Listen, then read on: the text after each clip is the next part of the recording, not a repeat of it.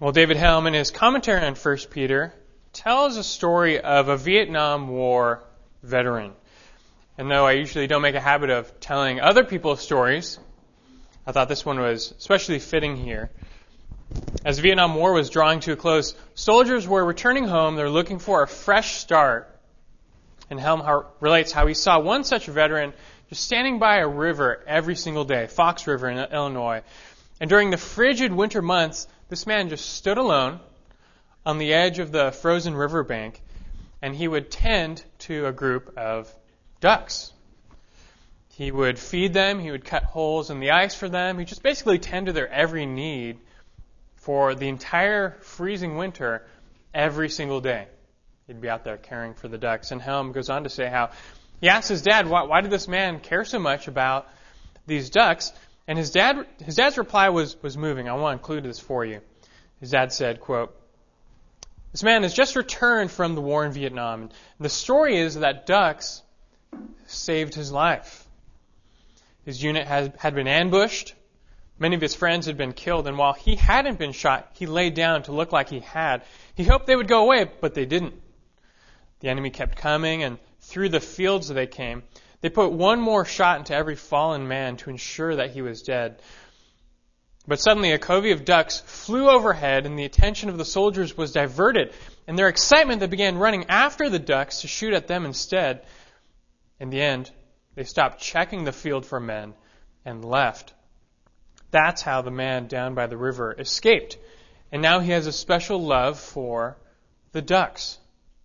He loves because he lives. End quote. I'm sure you can immediately see the application or the applicability of this story. He loves because he lives. And though admittedly it's a little offbeat because we're talking about ducks, nonetheless, this man developed a great love and appreciation for that which saved his life. And it's, it's obvious, but I'll make the connection anyway. And should not we as Christians all the more so have a love and appreciation for God? God has saved us and He's rescued us from a much greater peril in a much greater way. He saved our souls from an eternal death by the death of His eternal Son. And now by faith in that Son, Christ, we can live. And so should we not then all the more so love because we live? And that's the point made in our text this morning, 1 Peter 1:22, which reads, since you have, in obedience to the truth, purified your souls for a sincere love of the brethren, fervently love one another from the heart. If you haven't already, turn with me to 1 Peter chapter 1. So what we're going to be looking at today, that's our verse. That's our one verse. Just one verse this morning. And I know normally we move a bit faster than this, but I thought this would be a perfect opportunity to slow it down, take this in, and really apply this word from Scripture this morning. First Peter chapter 1. As you're turning, let's, let's talk about context first.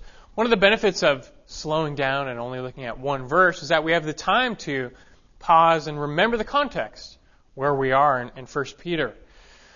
I don't want us to get lost in the forest amidst the trees, so I want, you, I want to take you back up to 10,000 feet, give you a bird's eye view of, of what's going on in 1 Peter.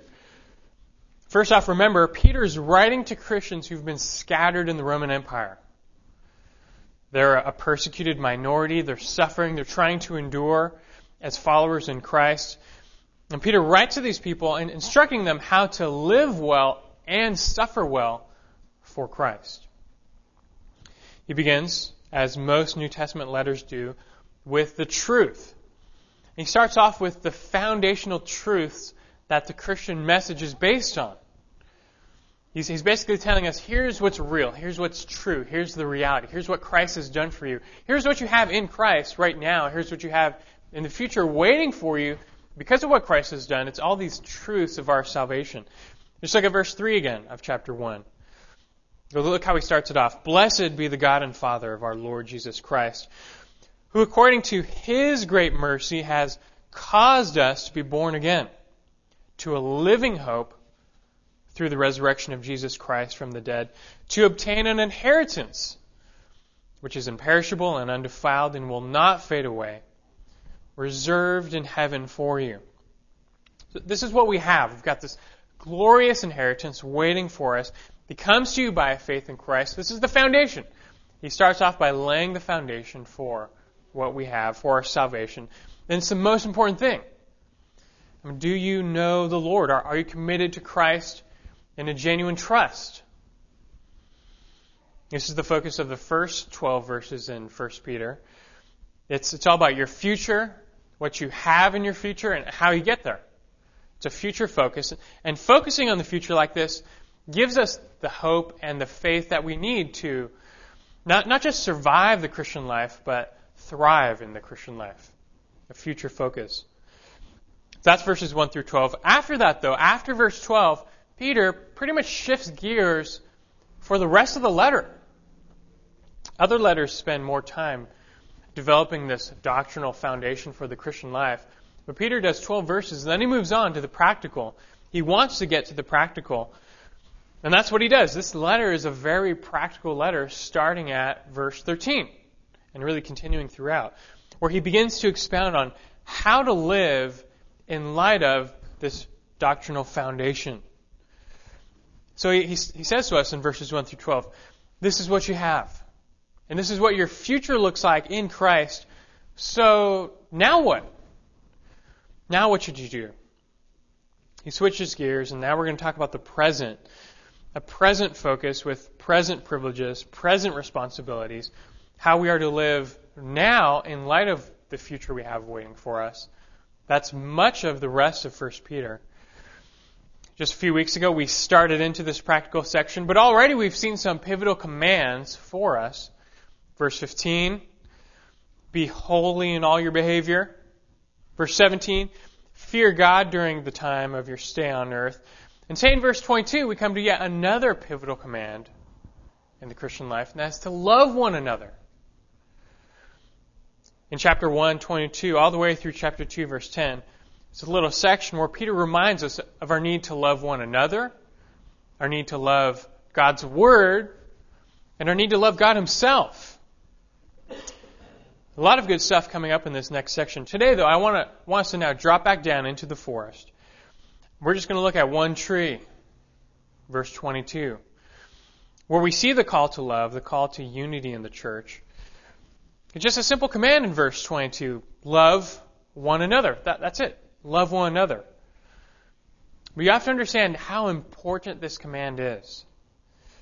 Again, Peter is writing to Christians who are scattered, they're persecuted, they're going through trials, they're being tempted to conform to the world around them or, or to just give up, throw in the towel.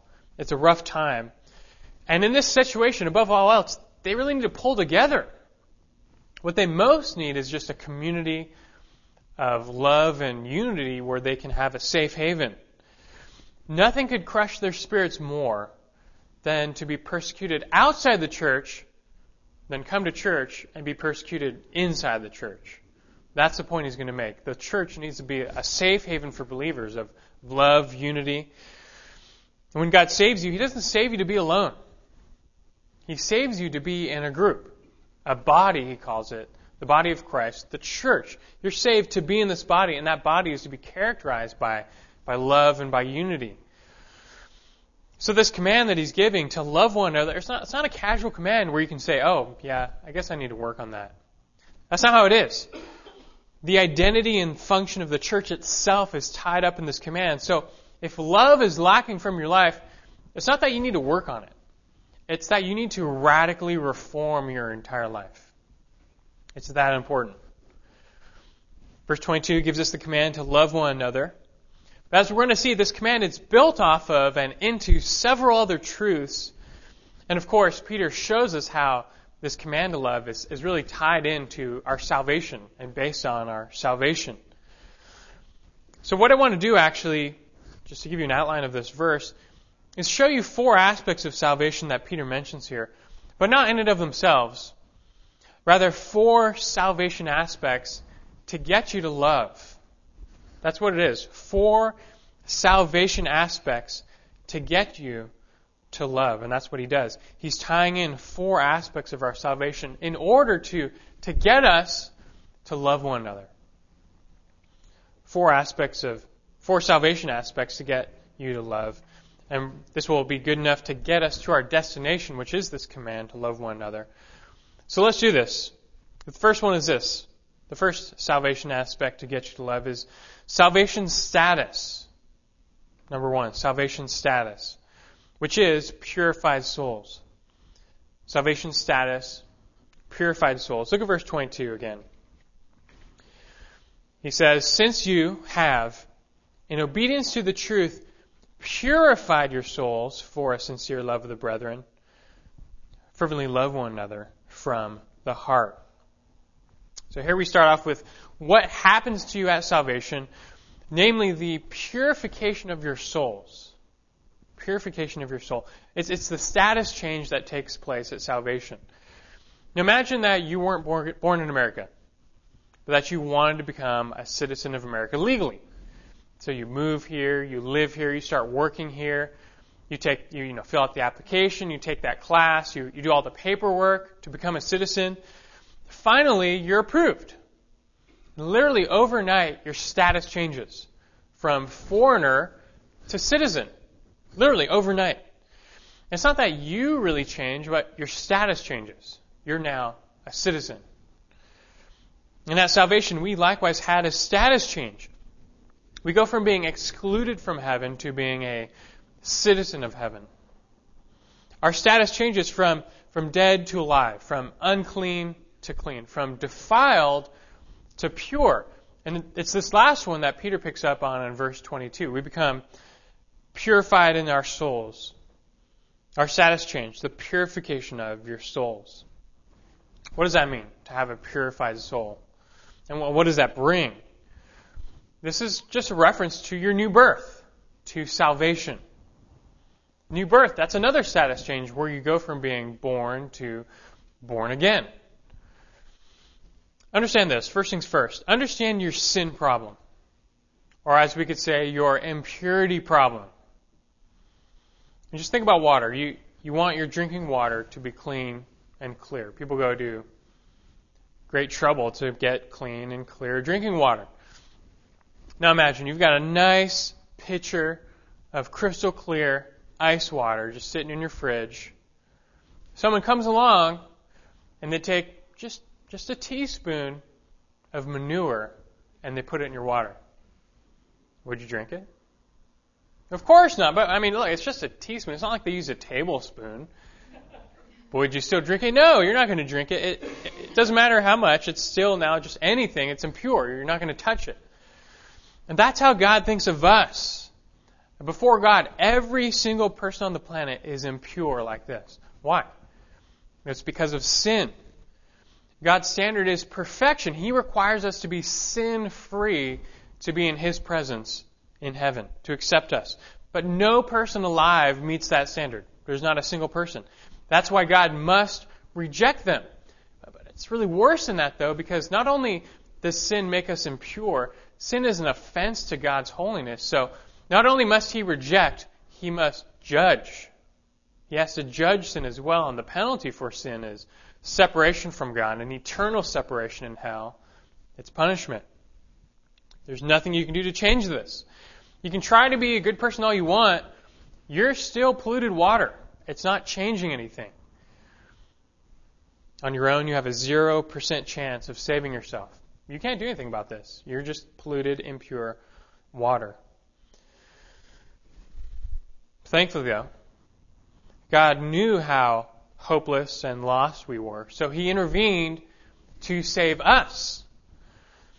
God sent his son, Christ, to earth to take on human flesh, to live a perfect life without sin, and then to die on the cross. But he didn't just die, he died to pay the penalty for your sins. Christ's death on the cross and his resurrection enables you to be clean and to be pure before God. And what you must do now, according to the Bible, to receive this cleansing, it's the only way, it's to trust in Christ alone for your salvation. It's put your faith in Him, your trust, where you follow Him, you look to Him as your Savior and your Lord, you obey Him, you go where He goes, you give Him your life. That's faith in Christ. And if you do this, God then changes your status. Like we said earlier, you go from being lost to found, condemned to saved, impure to pure. It's a status change. God reckons you as pure. He thinks of you as being now pure in Christ. 1 Peter 1:22, purified in spirit. That's what we're talking about here. This is what we all need if we are to stand before God. It's an internal cleansing. it doesn't matter if, if you didn't shower today and maybe you're a little dirty. It doesn't matter. God's not looking on the outside, He's looking on the inside for an internal purity, a cleanness of heart. Only He can bring it about. That's why we have to access it through faith. God must do this work. Just listen to this. Listen along. Exodus 36, verses 25 and 26, where God gives a promise, that new covenant promise of salvation, where He says, Then I will sprinkle clean water on you, and, and you will be clean. I will cleanse you from all your filthiness and from all your idols. Moreover, I will give you a new heart and put a new spirit within you, and I will remove the heart of stone from your flesh and give you a heart of flesh. That's it. It's salvation. That's what we need. We need that change of status, that change of heart, the purification that God can provide through faith in Christ. This is one of the many great and necessary blessings that is yours when you come to salvation in Christ, a purified soul. But this isn't our goal. We're not going to stop here. Remember, our, our goal, our destination is to get to this command in, in verse 22 to love one another. But Peter starts us off with this salvation status. He's first things first. This is your salvation. This is what happens to you. This is your status. It's what he's showing us. So this is not our final, final destination. Let's keep moving now through this verse, verse 22. Let's come now to the second salvation aspect to get you to love. Salvation's means. First, you had salvation status. Now, salvation's means, which are obedience to the truth. Obedience to the truth. Salvation's means. Look again at verse 22. He says, Since you have, in obedience to the truth, purified your souls for sincere love of the brethren. Fervently love one another from the heart. So again, understand Peter's train of thought. He's giving us this command to love one another. That's the main point here, but, but in typical fashion, he's showing us how everything, even this command to love, is built off of our salvation. So first, we have this new status that salvation brings purified souls. Now he's, he's telling us the means of that salvation, how we get this salvation, and he calls it obedience to the truth. Verse 22. You have purified your souls. How? In obedience to the truth. Now, wait a second. He says the word obedience. Now, does that mean we're talking work salvation here? Why doesn't he say belief in the truth? I mean, that's all you have to do to be saved, right? Just believe some stuff. John 3.16, just believe and you're saved, right? Well, first understand, yes, you are saved by grace through faith alone, apart from works. Titus 3.5. He saved us not on the basis of deeds which we have done in righteousness, but according to his mercy. So you can't work your way to heaven. Your, your good works count for nothing. The door is only opened by trusting in Christ alone. But here's the thing for you to have faith in Jesus is not mutually exclusive from obeying Jesus.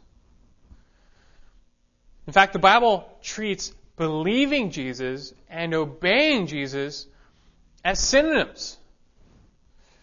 To believe is to obey. Now, don't misunderstand. Even our ability to have faith is a gift from God. But the gospel makes truth claims that place demands on you. You either obey and accept these truth claims and live accordingly, or you don't. But this is why John can say, 1 John 3:23, this is his commandment that we believe in the name of his son, Jesus Christ. And this is why Jesus can say, John 6:29, Jesus said to them, this is the work of God that you believe in him whom he has sent. In fact, though you may not know this, the Bible actually often interchanges believing the gospel with obeying the gospel. Just, listen to this. You don't have to turn. Just listen along. John 3:36. He who believes in the Son has eternal life, but he who does not obey the Son will not see life, but the wrath of God abides on him. 2 Thessalonians 1 8. Jesus will deal out retribution to those who do not know God and to those who do not obey the gospel of our Lord Jesus. Hebrews 5 9. And having been made perfect, he, Jesus, became to all those who obey him the source of eternal salvation. Doesn't say believe, says obey.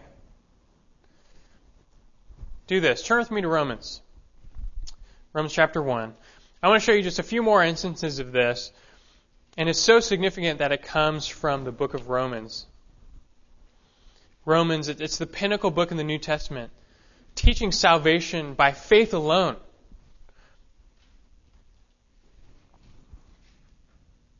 Yet Paul himself uses this terminology of obeying the gospel in Romans, which is very significant. Let's look at this, chapter 1, verse 5. Speaking of Jesus, he says, Through whom we have received grace and apostleship to bring about the obedience of faith among all the Gentiles for his name's sake. He's saying faith, faith does not preclude or exclude obedience. Faith does not preclude or exclude obedience. Turn over chapter 6. Romans chapter 6, look at verses 16 and 17. It says, Do you not know that when you present yourselves to someone as slaves for obedience, you are slaves of the one whom you obey, either of sin resulting in death or of obedience resulting in righteousness?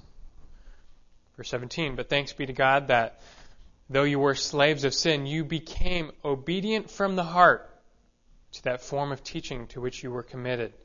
That's a good definition of faith right there. You became obedient from the heart to that form of teaching. There's a heart obedience here, a heart submission that the gospel requires to be made effective. It's not just some wishy-washy belief. There's a heart obedience that's part of faith. One more. Romans 16. Last chapter, Romans 16.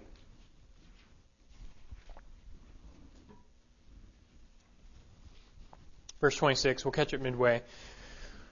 1626, he says, And by the scriptures of the prophets, according to the commandment of the eternal God, has been made known to all the nations, leading to what? To obedience of faith. There it is again, obedience of faith. So here's the deal. If you're not following, I'll break it down for you, make it very simple.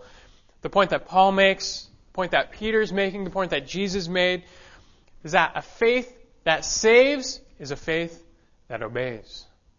That's it. A faith that saves is a faith that obeys. Conversion it's not just an intellectual exercise. It's a transformation of the entire being, and that cannot be separated from a change in your will, a change in your actions, a change in your obedience. They're one and the same. Intellectual assent to the gospel that is not matched by a change in will, a change in behavior, it's a false faith. If you call upon Jesus as Savior, but you refuse to call Him Lord, it's a false faith. You may say, yeah, you know, I'll believe in Jesus. Sounds nice. I don't want to go to hell. So I'll, I'll believe in this Jesus guy, but I don't want to actually change my life. I don't want to give up my sins. I don't want to repent. I don't want to live like he says. I don't want to get all radical here.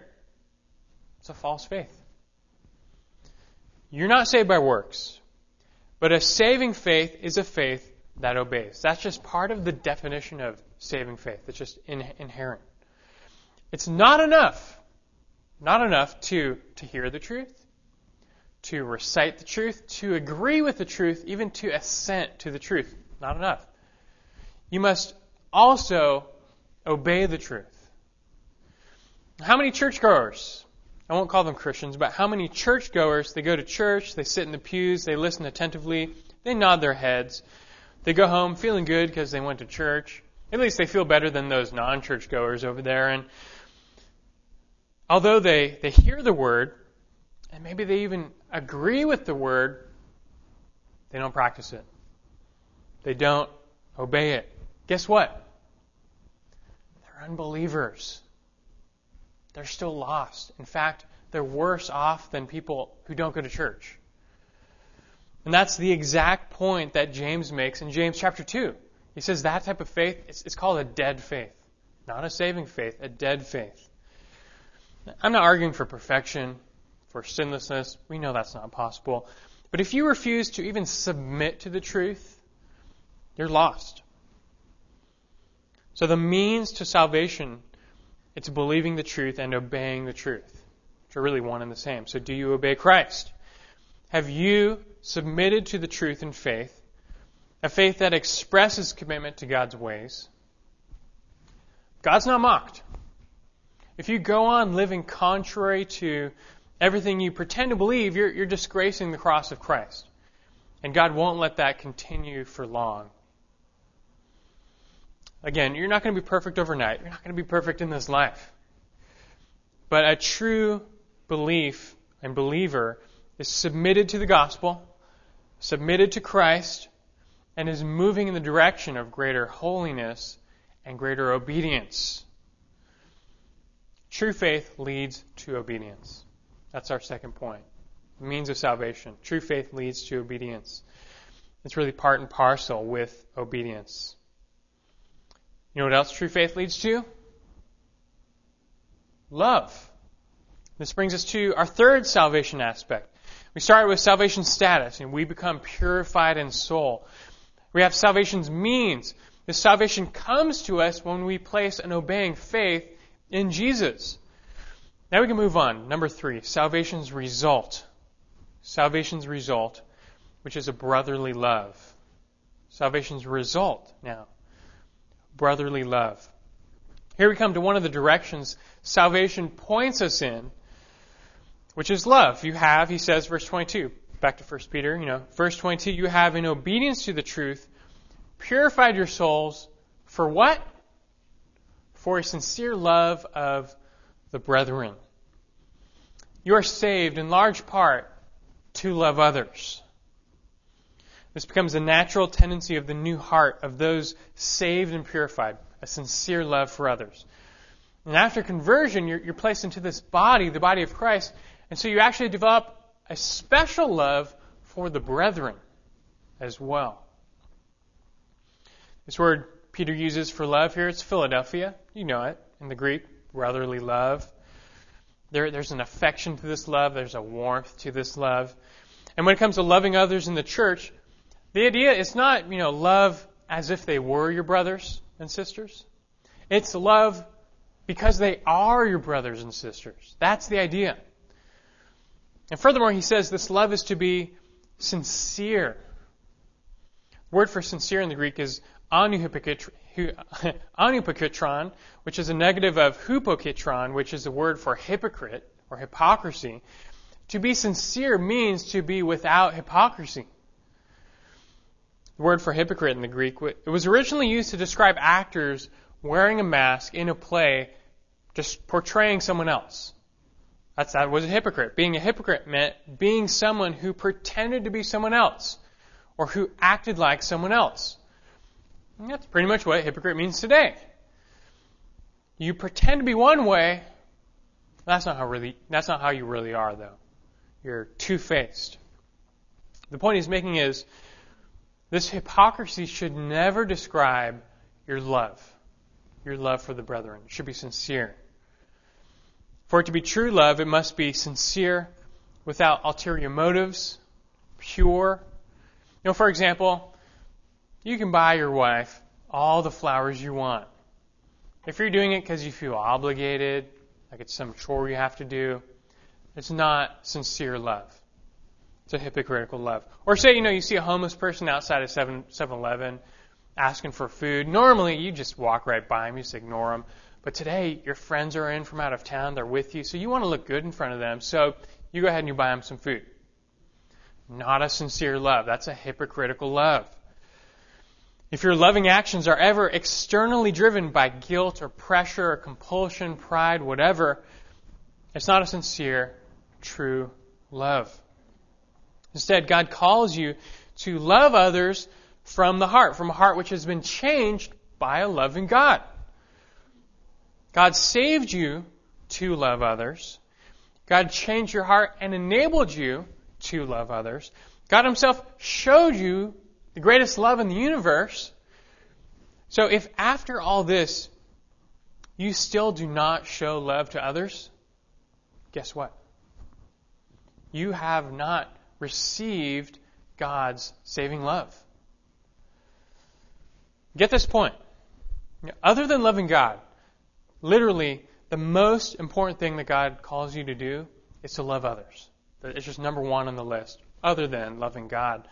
It's such a significant and fundamental part of the Christian life that the Bible uses it as a litmus test of true salvation. You know what a litmus test is? If you if you have a swimming pool or if you grew up or if you took, you know, high school chemistry, you know what a litmus test is? We had a swimming pool growing up, so I learned about this. It's a test that, for, for one example, it shows you the condition of your pool. You take a little piece of litmus paper, you dip it in your pool. If it turns red, it's overly acidic. You probably want to add some water to dilute it. If the paper turns blue, it's overly basic. You want to add some chlorine. That's it. It's a litmus test. It shows you the condition of your pool. And today, though, we can call any test that shows your true colors a litmus test. And here's the thing according to Scripture, your love for other people is a litmus test. It's a test of your true salvation. And it really is that simple. If a love for others is habitually or characteristically absent from your life, we're talking about the pattern of your life, you're not saved. You've never been born again. You've never been changed by God. For otherwise, you would love. It, really is that simple. And loving others really is that important. I want to prove this to you. Don't, don't take my word for it. Turn to 1 John, just a few pages to the right here. 1 John. We're going to do a quick survey of 1 John. I want to show you this just point blank.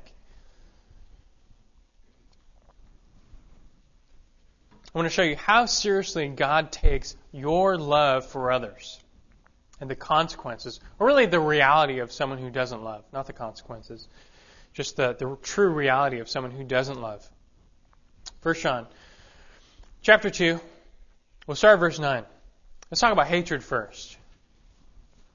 First John, chapter 2, starting verse 9. The one who says, he is in the light. That's a claim of salvation. The one who says he is in the light and yet hates his brother is in the darkness until now. You're not in the light. You're not saved. Verse 10. The one who loves his brother abides in the light. There's no cause for stumbling in him. But the one who hates his brother is in the darkness and walks in the darkness and does not know where he is going because the darkness has blinded his eyes. Well, you say that, that's not that clear. I mean, can you do better than that? Well, chapter 3. Chapter 3, verse 10. You tell me how plain this is. Chapter 3, verse 10. By this, the children of God and the children of the devil are obvious. We're talking obvious here. It's obvious. Anyone who does not practice righteousness is not of God, nor the one who does not love his brother. For this is the message which you have heard from the beginning, that we should love one another. There it is. It's obvious. If you don't practice righteousness, if you don't love your brother, you're a child of Satan. Still, you've never been born again. We're not talking that you're, you're perfect. No one's perfect. We're talking about the habit of your life, the course of your life. We all will stumble into unrighteousness, into unloving behavior. But for the person who just lives there without repentance, without change, they're just characterized by lack of righteousness, lack of love, you're not saved. Chapter 3, verse 14. Chapter 3, verse 14. We know that we have passed out of death into life because we love the brethren. He who does not love abides in death. He's not talking about how you're saved here. He's talking about how you know you're saved. Verse 14. We know that we have passed out of death into life. How? Because we love the brethren. That's the fruit on the tree that gives evidence of a new heart. Chapter 4, verse 7. Chapter 4, verse 7 and 8.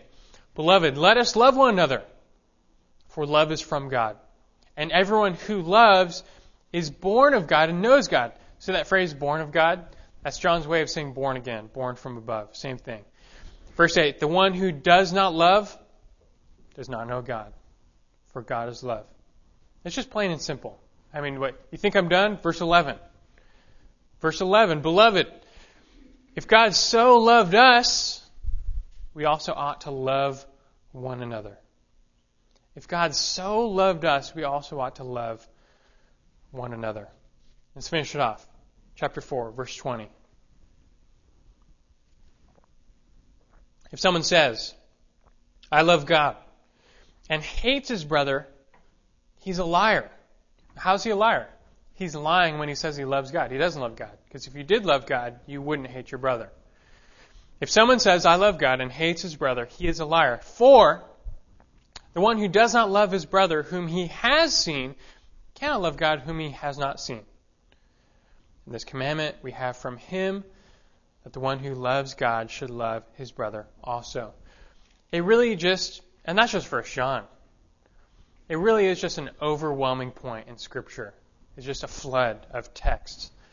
When God saves, when God saves you, He changes the very fabric of your being such that your heart now just overflows in love. It's just how it works. And so if this love is absent, it's very simple. You have not ever had a change of heart that comes in salvation. So let me ask you again this morning do you have a brotherly love? Are you loving others? This is an important question. If these passages from 1 John strike a chord in your heart, perhaps it's time to examine your salvation. If you are known, if you are characterized by a lack of love for others, then something's wrong. Repent, look to God's love, start loving others. None of us will be perfect. We have God's grace. Thank God for God's grace because we all fall short. Don't be discouraged. But repent and seek to grow in that love for others. Back to 1 Peter. So you see, this is the train of thought that Peter's driving at. He's saying, first, here's salvation. Second, here's how you get salvation. Third, here's what salvation leads to brotherly love. Salvation's status, salvation's means, salvation's results. If you get all this, if you're tracking along, if you get the train, then now we're ready for the final destination, so to speak, the final stop, the command. Now we get finally to salvation's command. That's number four. Salvation's command. Can you guess what it is? Love one another. 1 Peter 1.22, back there again. Salvation's command, love one another. Since you have, in obedience to the truth, purified your souls for a sincere love of the brethren, and here we have it. Fervently love one another from the heart. Like I said earlier, other than loving God, literally the greatest commandment you have is to love one another. You put those two together, love God, love one another, that's it. That's the entire Old Testament law, Christ said. Just sums it up. That's what it is. the end of verse 22, Peter switches it up. He switches from the word Philadelphia to the word agapao, which is another Greek word for love. But the emphasis on this is that we're called to show love that it's not based on feelings. This is not a love of, of feelings and emotion. This is a love of the will. It's a decision that you have to make. This word for love, it does not focus on the lovability of the other person. It doesn't matter how lovable or unlovable they are. They could be a wretched person. This love shows love anyway. It's a love of the will it's a determination to love others no matter what. This is why this type of love can be commanded. You can't really command someone to, to love their enemy in the sense of, you know, feeling warm and fuzzy about them. But you can command someone to love their enemy in the sense of choosing to promote their well-being. And that's what this is. You must choose to love others, regardless of who they are, regardless of what they have done to you, remembering that's how God loved us. We were sinners. We were evil. We were his enemies. We hated him. And his wrath fumed against us. But he still chose to love us. And he showed us this love in sending Christ to die for us. And that's what we're to do, to love others in the same manner. Notice here in 1 Peter, this love is to have the right motive. He says, fervently love one another from the heart. There it is again, from the heart. And today we think of the heart as the center of emotions. That is totally not how they thought of the heart in biblical times. Rather, they thought of the heart as the center of everything. It's your entire being. It's your mission control center. And today, when NASA launches a shuttle, it's this huge, complex operation. It's all controlled in one room. Mission control center. That's your heart. It's your mission control center. It's the control center for your entire being. The Bible uses our heart to represent the center of our intellect, emotion, and will. Obviously, we're not talking about the physical organ in our body. We're talking about the inner person, just who you are as an inner being. Your love for others must come from the heart, from your inner being, from your entire self, in a sincere way. He also says in verse 22 this love has to be in the right manner, namely fervently. The word in the Greek pictures something being stretched to its limit fervently. That's what it is. Something being stretched to its limit. Olympics are coming up. Just picture an Olympic sprinter.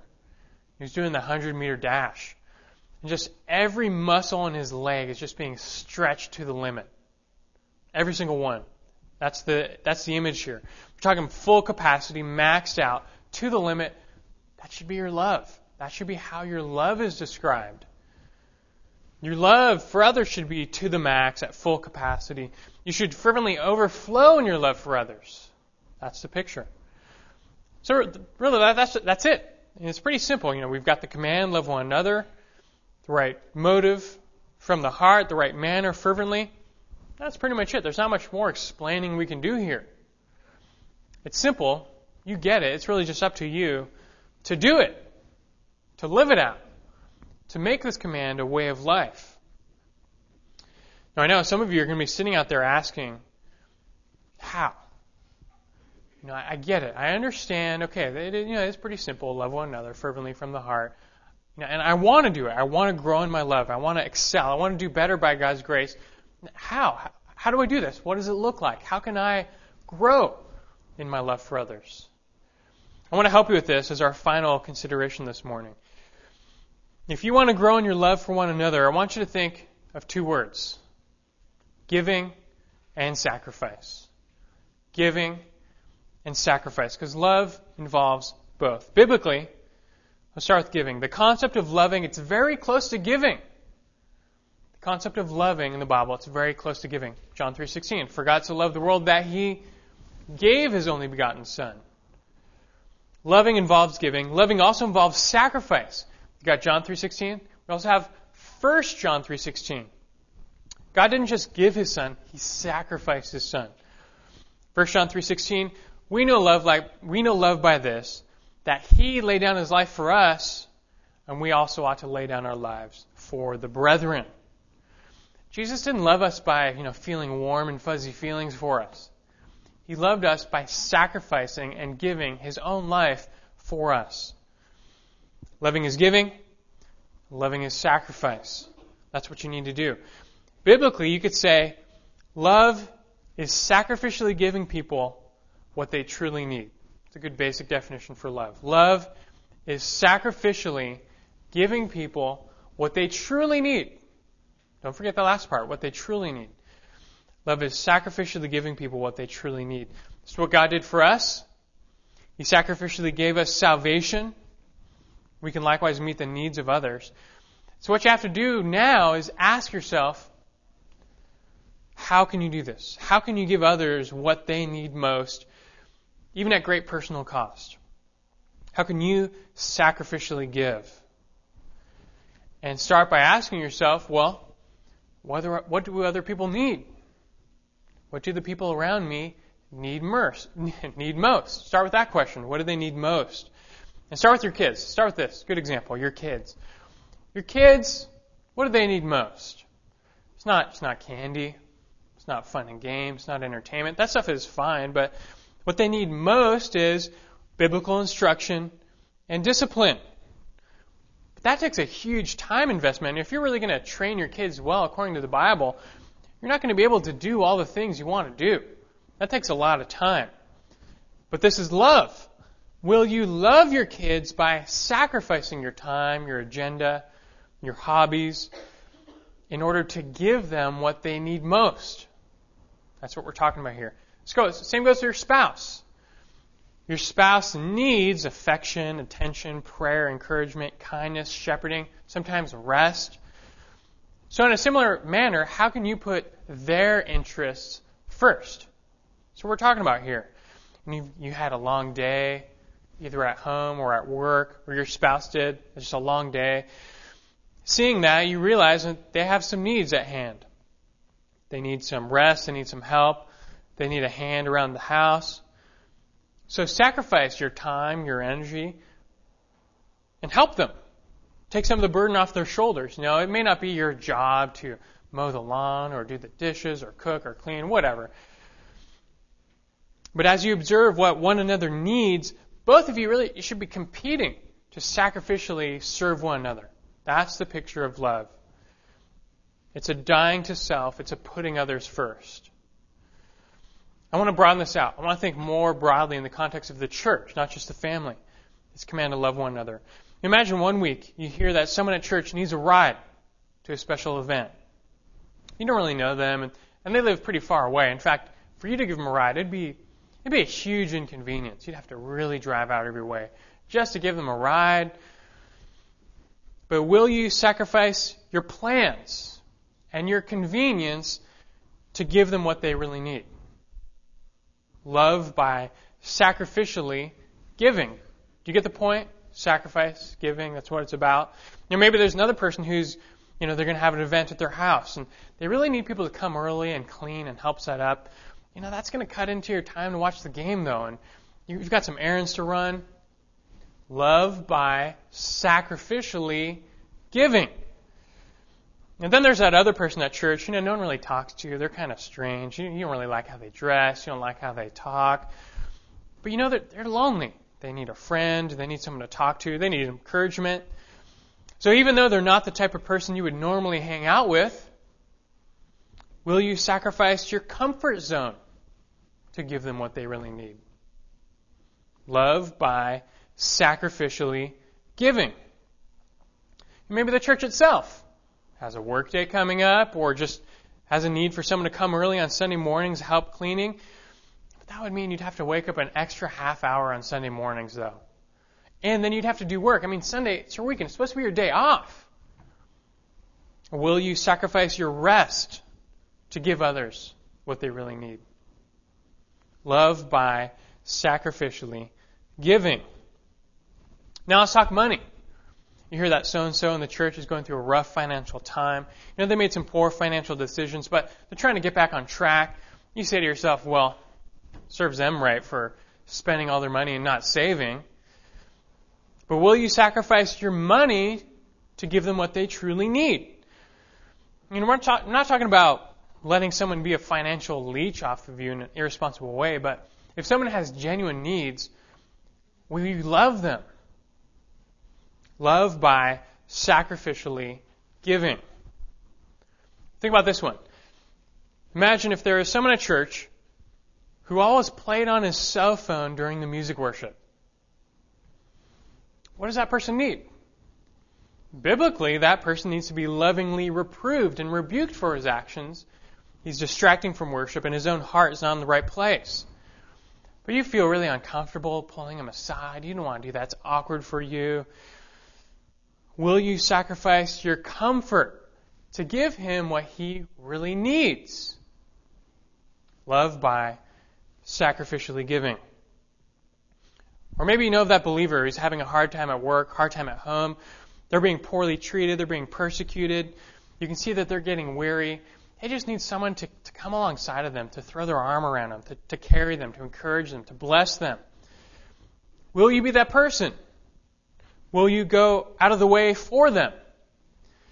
Yeah, but that means you actually have to get involved in someone's life. You know, I, I just like to come to church, get my fix, and just leave right away. I don't actually want to get involved. Will you sacrifice your Sunday lunch to give someone what they need?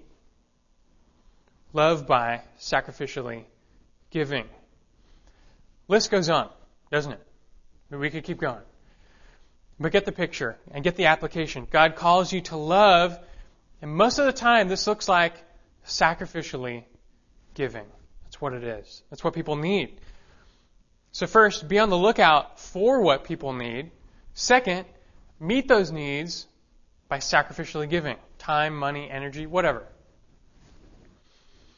1 John 4:19 says, "We love because he first loved us." And if you're struggling with loving others this morning, you need to look to God. Look to Christ, look to the cross, and remember the love that you are shown if you have indeed received that love. And if you've been born again, this will compel you to love others. You can't help it.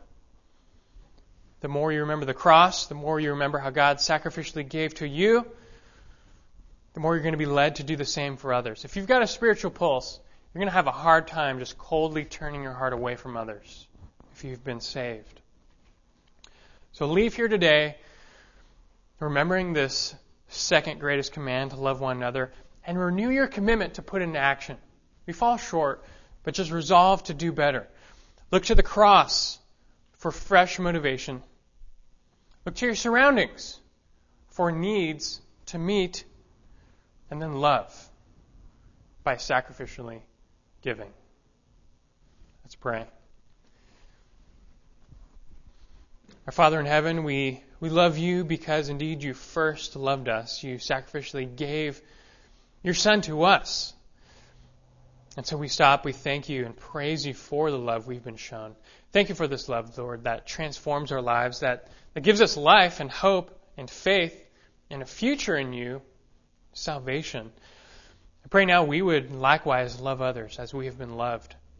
This is how the world knows the church is true, that Christ is true by our love for others, our love for the world.